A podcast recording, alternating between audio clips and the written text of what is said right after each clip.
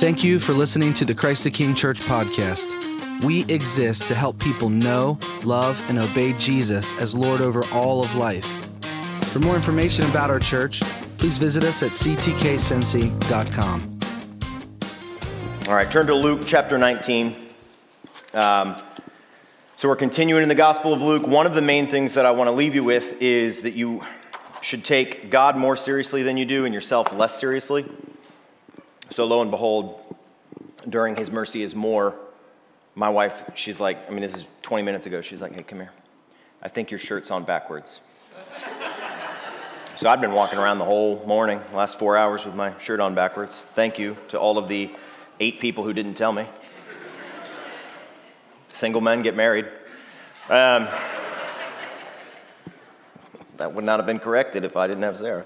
All right, so we're going to be in Luke 19. The point there is, uh, I'm, I'm going to say this eventually once we take a look at the Pharisees in this little passage. We'll be in verses 28 through 40. People who obsess about themselves are miserable. We'll get there and you'll see that, but I want to. I want to bring our eyes towards Christ. I can't lift him up high enough today. We're going to try through the preaching of his word, but he should be exalted in our minds, in our hearts, and in our lives. Amen? All right. Beginning in verse 28, Luke 19, 28. And when he had said these things, he went on ahead, going up to Jerusalem. And when he drew near to Bethphage and Bethany, at the mount that is called Olivet, he sent two of the disciples, saying, Go into the village in front of you, where on entering you will find a colt tied on which no one has ever yet sat. Untie it and bring it here. If anyone asks you, Why are you untying it? you shall say this The Lord has need of it. So those who were sent away went, and they found it just as he had told them. And as they were untying the colt, its owner said to them, Why are you untying the colt? And they said, The Lord has need of it. And they brought it to Jesus, and throwing their cloaks on the colt, they set Jesus on it. And as he rode along, they spread their cloaks on the road. As he was drawing near, already on the way down the Mount of Olives, the whole multitude of his disciples began to rejoice and to praise God with a loud voice for all the mighty works that they had seen, saying, Blessed is the King who comes in the name of the Lord, peace in heaven and glory in the highest. And some of the Pharisees in the crowd said to him, Teacher, Rebuke your disciples. He answered, I tell you, if these were silent, the very stones would cry out. All right, look at verse 32 there and notice something with me. This entry into Jerusalem, just like everything else in Jesus' life that saves us, that procured the salvation of the world, all of it was ordained, predestined, governed, orchestrated by the God of Jesus Christ. 32 says, And they found it just as he had told them. That guy, when he tied up that colt that morning, he was doing an errand, like a task, a box he checks every day. Take out the trash, put on my sandals, tie up the colt, swing by Whole Foods, get a loaf of unleavened bread for Passover. Right? It was just a chore. He had no idea at the time that he was fulfilling something from Zechariah 9 9 that he would have heard read to him since he was a little boy. That his colt that he tied up that morning was going to be Bible, Old and New Testament.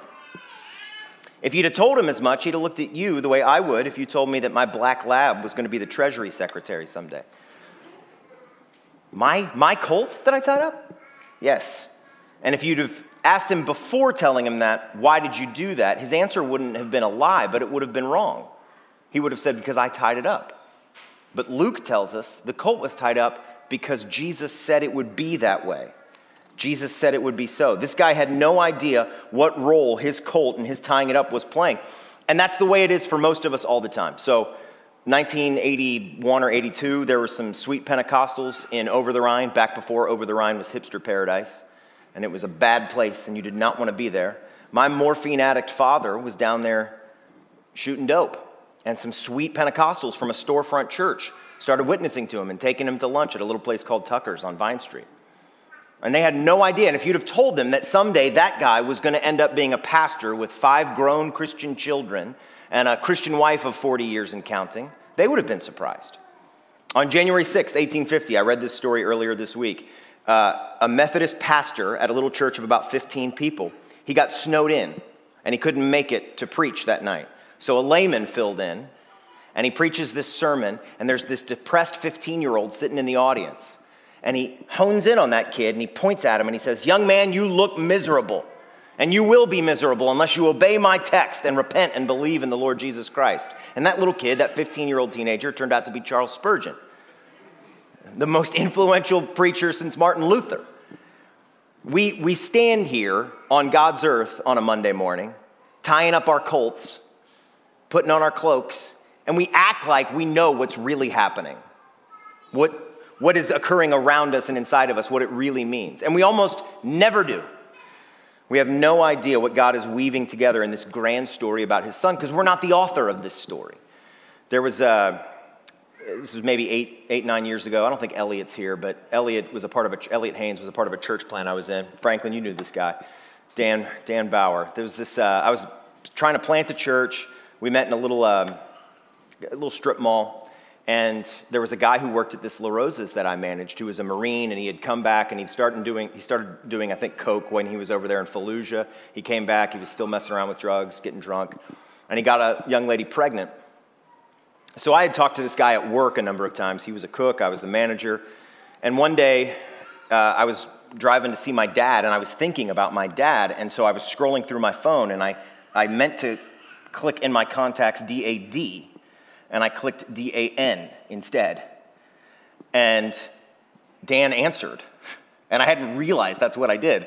So I was like, I tried to cover for it, you know, and just be like, uh, hey, Dan, how you doing, man? And he's like, I'm okay. And I did, I don't even remember what I said to make it seem like I had intended to call him, but the call lasted for like two or three minutes, and that was the end of it. Well, Dan then started coming to the church plant.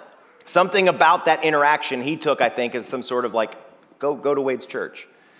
And long story short, the guy ended up coming back to the Lord, and he has been a member in good standing. I think he's basically a deacon up at Allison Avenue Church in West Chester. I hope he doesn't mind me telling this story. I'm doing it anyway, so get angry if you want, Dan. Um, and his, the, the woman he, who he'd gotten pregnant, who was not a Christian, she became a Christian the day that she gave birth to that boy, that little boy. Uh, and they've been together ever since, and they've now got two kids, and they're married, and um, they're a good Christian household because I dialed the wrong number. right? So we act like we think we know what's happening, and we almost never do because God is actually in control. He is actually the author of your biography, not you. The apostles later could look back on all the events of their own lives Christ living, Christ dying, Christ being resurrected, and they could know that all of it had been preordained by the God of Jesus Christ. What's the apostle Paul say in Ephesians 2:10? That even his and my and your good works were prepared beforehand by God. Peter could write in 1 Peter 2:8 that all of those like these Pharisees who tripped over the rock of offense Jesus Christ, they were what? Destined to do so in Acts 4 23 through 28, all the disciples are gathered together and they say, Lord, we know that the Gentiles and Pilate and the people of Israel and Herod, they did what your hand had predestined to take place. Acts 4 23 through 28. God is actually the author of this grand drama that we find ourselves in. Even here, two verses below my text, in verse 42, Jesus says that the things that make for peace have been hidden from Jerusalem's eyes. Hidden by whom? By the one that Romans 9 15 through 18 says, has mercy on whom he'll have mercy and harden whom he'll harden. God is the author of history and the conductor of history and the composer of history. By the way, this is one of the great things. I'll throw in a pitch for home education here. This wasn't in my text, but sometimes you feel the Lord move and you just do it. So you don't have to homeschool your kids. It's not the only way to do it, but I do enjoy this part. When I teach history to my kids, when we get to like Nebuchadnezzar or Xerxes, Ahasuerus in the book of Esther, I can tell them, hey, the Bible says that this guy actually was a character in a story about Yahweh and that God decided everything that would happen to him. Here's Xerxes, right? He's in the movie 300 that I've never seen, but he's a character in that movie. He's this famous king, and the, and the book of Esther says that God decided what he would dream about one night so that Mordecai and Esther could save the Jews. God's in control of history. It's a beautiful thing, it's a beautiful truth. All right, and Jesus did all of this. He composed this event. He had that colt be tied up to compose a worship service. Look at verses 39 through 40. Some of the Pharisees say, Teacher, rebuke your disciples. And he says, If they were silent, the stones would cry out. In other words, Christ will be glorified, whether anybody out there wants him to or not. He will be right? Water finds its level, plants grow towards the sunlight, and Jesus Christ will be glorified by creation. If you try to break that law that God has hardwired into the world, you will end up broken in pieces yourself. That's in the next chapter, verses 17 through 18. You will be broken in pieces yourself if you try to thwart what God is doing in creation, which is telling a story about his son someday some version of what they sing in verse 38 Blessed is the King who comes in the name of the Lord, peace in heaven and glory in the highest. That will be what we're all crying out. Every Christian in this room will be singing that. It'll be the never ending, ever more beautiful, always deeper song of every human being that's been adopted into God's family. Glorifying God is the reason you exist. Glorifying God is the reason your heart is beating right now. It's the reason your car will start tomorrow. It's the reason why your firstborn was born. It's the reason why you're losing your hair. It's the reason why everything that happens happens because God is the author of this story and He is the main character. Uh, first question of the Westminster Catechism. We do this at my house, right? Um, what is the chief end of man? The chief end of man is to glorify God. And we glorify him by, John Piper does a good job of pointing this out, enjoying him forever. Which is a course correction for all of us sons and daughters of the 21st century, is it? Isn't it? We are a very narcissistic generation. We dwell on ourselves far too much, and we dwell on God far too little. I'm not arguing for cathedrals and stained glass windows and steeples again. But I do think it's worth noting that in American Christianity over the last hundred years or so, as we began to take the worship of God less seriously, we began to take ourselves much more seriously. Does anybody else notice that? Most of us spend more time curating our social media profiles or our resumes or our careers than we do our worship or our holiness. We take ourselves more seriously than we, than we do God. And now, in Christianity as it exists currently in America, this has been my observation, and I think I could defend it with just anecdotal evidence and stories, but I think it's probably going to be true for most of you too. You can see that we basically want God to exist for us. I'm not telling you to boycott K-Love, but we listen to K-Love a lot. Anybody else listen to K-Love? All right, so we listen to it. It's great. Some of the songs are great. I've, but Sarah and I have had this conversation in the van a number of times. I can't help but notice almost all of the songs and almost all of the banter are about what God does for us, and almost none of it is about how intrinsically holy or beautiful He is in and of Himself, if none of us ever existed. That ratio is off, right? It makes it seem as though God is a product that we are all really satisfied with. And so now we'll go out into the world and we'll tell people about all the great things this product has done for us. That is not the message of Scripture, right? The angels are not in heaven just talking about how glad they are that God gave them wings. They're singing in delight about how God is beautiful and holy in and of himself. Jesus did not enter Jerusalem merely to be my heavenly therapist or my heavenly life coach. He is a king. He is a king. And I was made to be his loyal, delighted, obedient, overjoyed subject, and so were you. So were you. If your lived Christianity amounts to you inserting Jesus into your problems so that you feel better, and then going back to whatever you were doing before, you are not living or thinking like you will in heaven or on the new earth. You hear me? I have done this. I have fallen into the trap of basically believing that Jesus exists to smooth over my anxieties.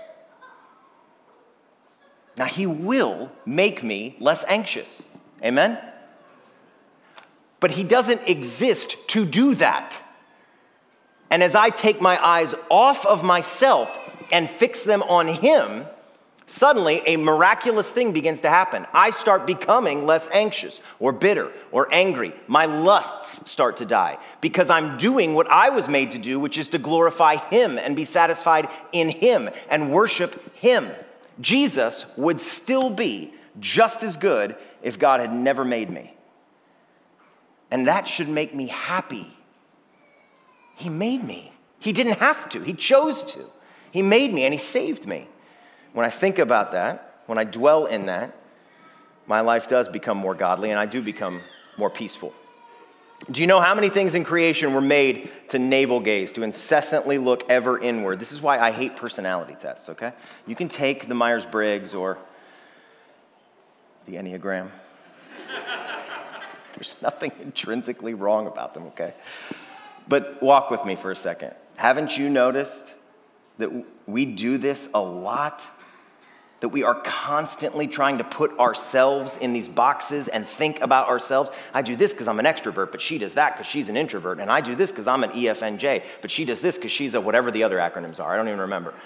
I'm a four, he's a six. That's why we are the way we are. We make it work. Like, there's nothing intrinsically wrong with any of that. However, however, we do this way more than Christians who are suffering in the third world, guys. We are obsessed with ourselves. I am obsessed with myself. And it's not what we were made to do. Most of us know these personality tests more than we know God's word. That's a problem. It's a problem. You were not made to incessantly think about yourself, and your brain wasn't made to help you do it. Your heart was not made to palpitate and skip beats over anxiety about your bills. Your hands weren't made to ball up into fists because you're thinking about some shade somebody threw your way at the office the other day. Your tongue wasn't made to gossip or to talk endlessly about yourself. But this is what we do. And if you can repent of it, if you can orbit your life around the glory of Jesus Christ, you'll be holier and you'll be happier. I've seen it, I know it because Scripture tells me. Your first day in heaven, your first day of being truly self forgetful, will be the happiest day you've ever had. Some of us need a day of being self forgetful. I actually did this Thursday or Friday. I stayed off social media for basically the whole day. Michael and I sat out on the porch, I remember, and we were talking about other people and other things, smoking our pipes. It was, it's not tobacco. I ordered like this non tobacco pipe smoke, and we sat out there. It's terrible. It's terrible. I wanted, I wanted my wife to feel a little less anxious about me smoking tobacco, so I bought this stuff. Tastes like soap. we sat out there and we just talked about God and other people. And I hadn't looked at Twitter or Facebook all day, and I'd barely looked at text messages. And it was just so refreshing. That little stretch of time where I had let my mind and my heart just saturate on God. I'd worked on the sermon and I thought and prayed for some people who had some things going on that day, and it was just so healthy. Your first day in heaven will be like that, even better. You will be exactly what you were made to be, which is a worshiper, a delighted worshiper of Jesus Christ. The nurses in your delivery room that you were born in, they could tell me how long you were, how much you weighed, whether your reflexes were working properly. But unless they were Christians, not one of them could tell me why you were there. But the Bible can. Romans 11 36. To him and through him and for him are all things. To him be the glory forever. Amen. You were made for him. You were made for him. The woman who kisses Jesus' feet in Luke 7, the blind man in John 9, Zacchaeus in this chapter, Luke 19, these people in the scriptures who are overcome with worship and delight in Jesus Christ, they are living what they were made to be in those moments. This is why in the story of Mary and Martha, right? Martha's in there cooking and doing all the things that she needs to do to make the dinner party happen or whatever, none of which is wrong. But then she gets bitter about Mary. Can't you send her in to help me bake the scones, Jesus? Right? And Jesus says she's chosen the better portion, which doesn't mean don't ever wash dishes. But it does mean that Mary is doing what she was made to do. And some of you have already had experiences like this. I know it. I've had a handful myself. We're either a, through a season of grief, a lot of times that's when it happens, through a season of intense pain.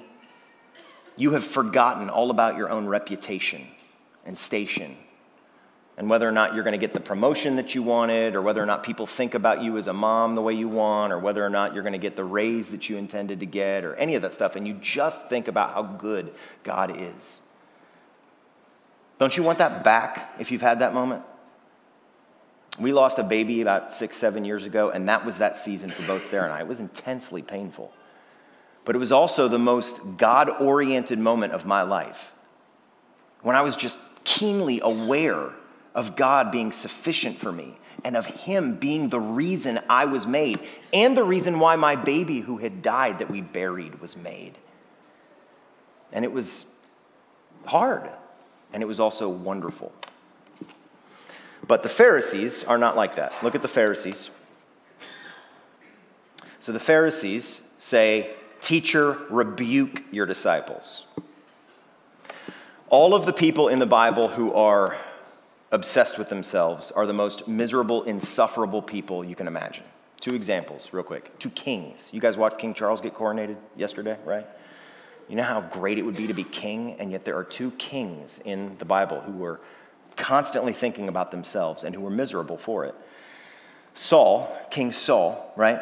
David kills Goliath, which Saul was not able to do. It's a great day for God's people. The pagan Philistines have been defeated this giant Nephilim of a man. I tipped my cards there. I Goliath, Goliath was a Nephilim. His head is cut off by this 15 year old boy. This is great. Like, we won, right? Except that's not how Saul reacts. How does he react? They, they're all singing David's praises. Saul has slain his thousands, but David has slain his ten thousands. And Saul gets jealous, he gets envious. And the rest of his life is like that. He is constantly thinking about what David's success means for him. He's constantly thinking about what David's victories mean about him, what they imply for his future, and he's miserable. Another one is King Ahab, the most pathetic man in the Bible.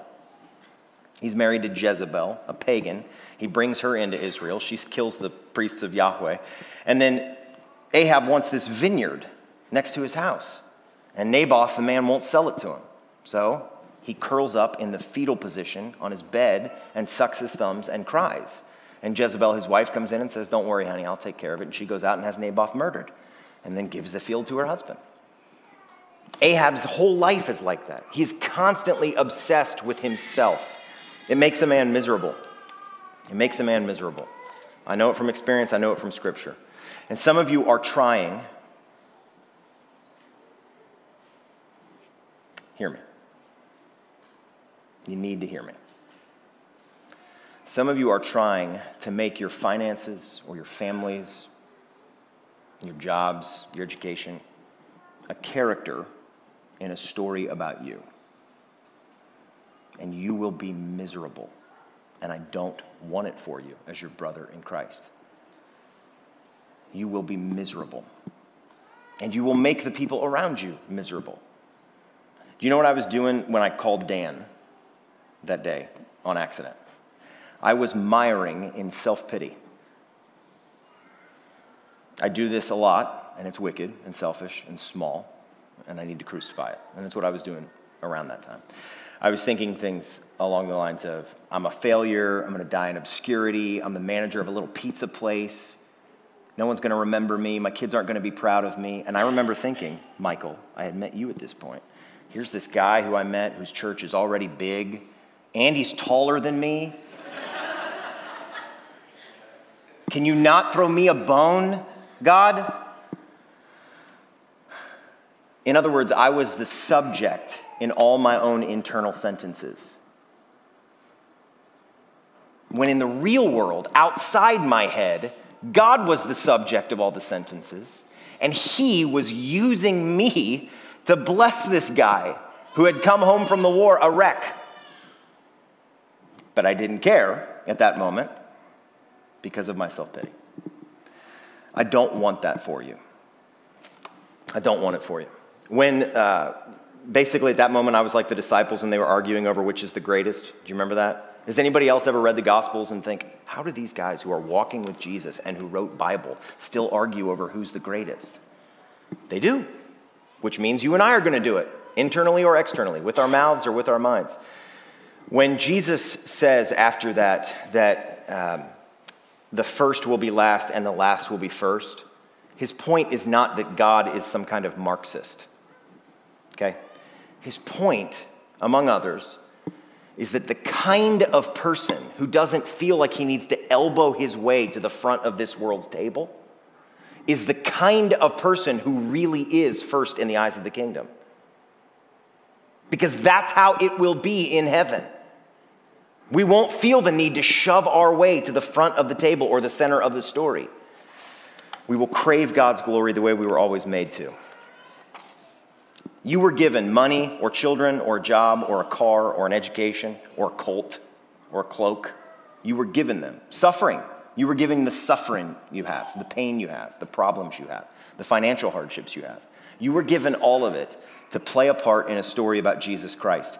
In Luke 24, the two disciples on their way back, um, or their way to Emmaus and then they'll return, Jesus explains to them, they don't know it's him yet, but they, he explains to them that the entire Old Testament was about him.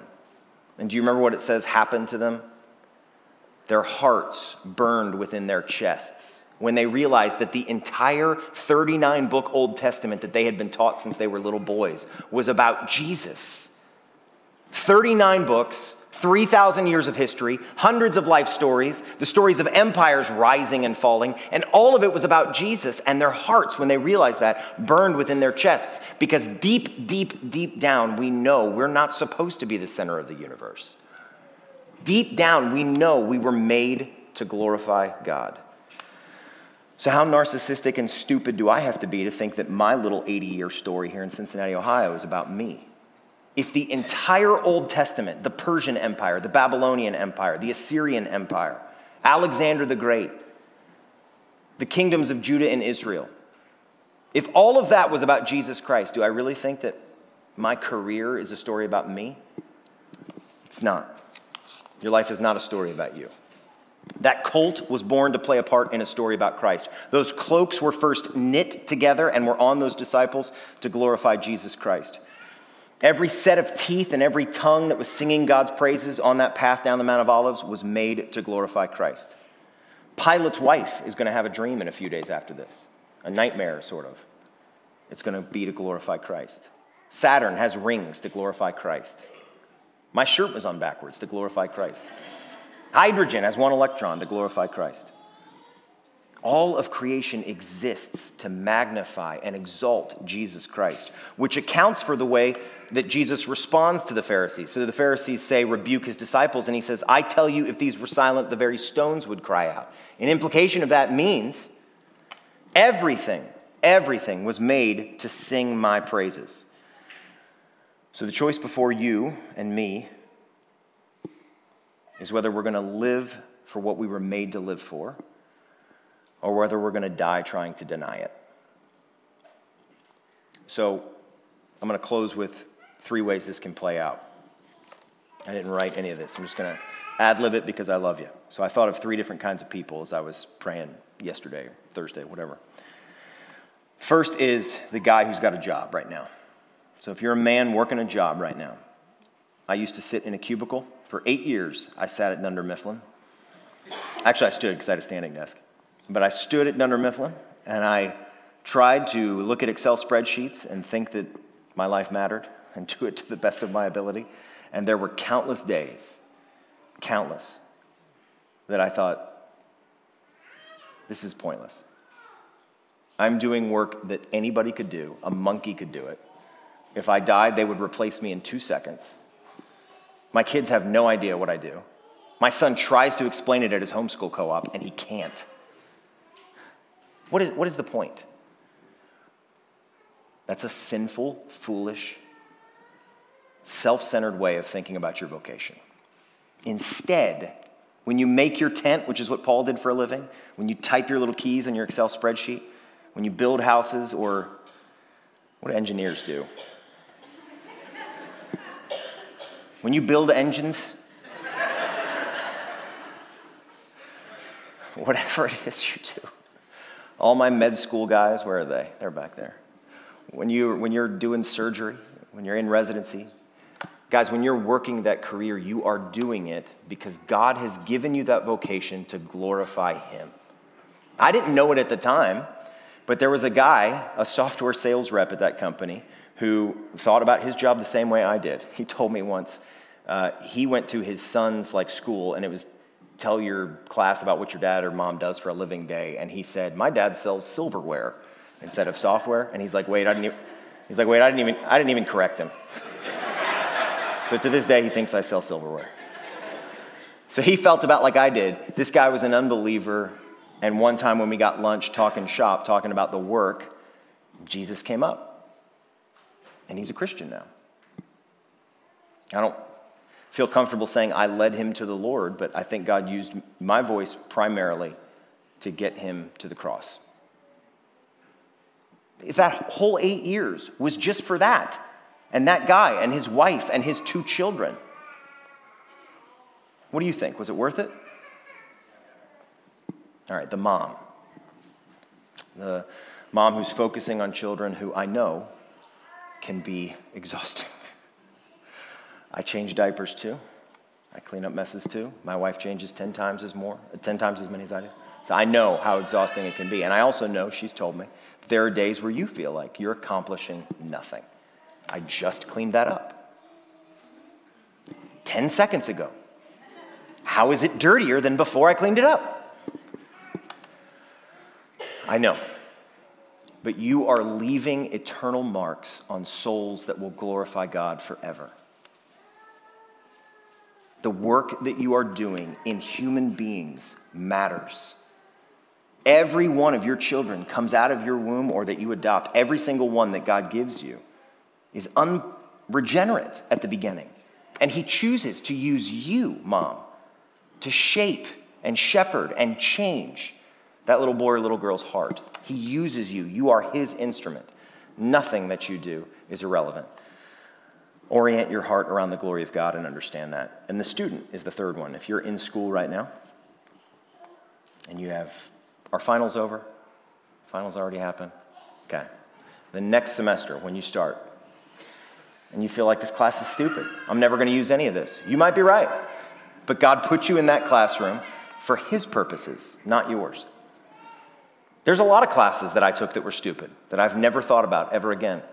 I kept all my textbooks thinking, I'm going to, you know, go back and read that someday. Never read a single one. Never opened them back up. And yet, God used that time. That was His providence that put me in that classroom. I want you to orient your lives around the God of Jesus Christ. And little kids, we've got a few in here, right? If you want someday, her mind back there? Hey, Ellie. Hi. You want to be a mom someday, you want to invent something someday, you want to build a household someday, great, awesome. You're not going to be the hero of the story, right? Let's tell them together. Who is the hero of the story? We know the answer is Jesus. Who is the hero of the story? Jesus. He is the hero of this grand story that we're all in. Orbit your life around him. Pray with me, please.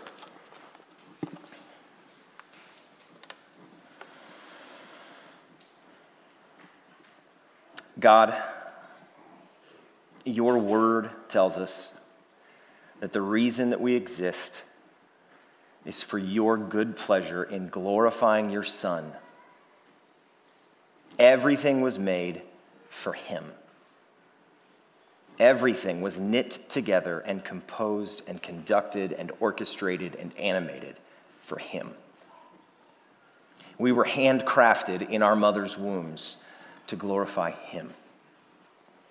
So today, when we leave here, help us to crucify any desire, any sinful, overbearing desire to get attention or accolades from the world, from our peers, from our neighbors, as though that is going to be a worthwhile life purpose. It's not. Right now, help every Christian in this room to feel, to think, to know that we were made to magnify Jesus. And if there are any unbelievers who are gathered with us here today, Lord, anybody who has not yet truly trusted in Jesus Christ, I plead with you. I ask you in the name of your Son Jesus to grant repentance and faith to that man or woman, to those men or women who do not yet know him. You love to save bad people. It's a part of what you're doing in Jesus Christ and will do until he comes back. We ask all these things in his name. Amen. We are Christ the King Church. For more information about our church, please visit us at ctkcincy.com.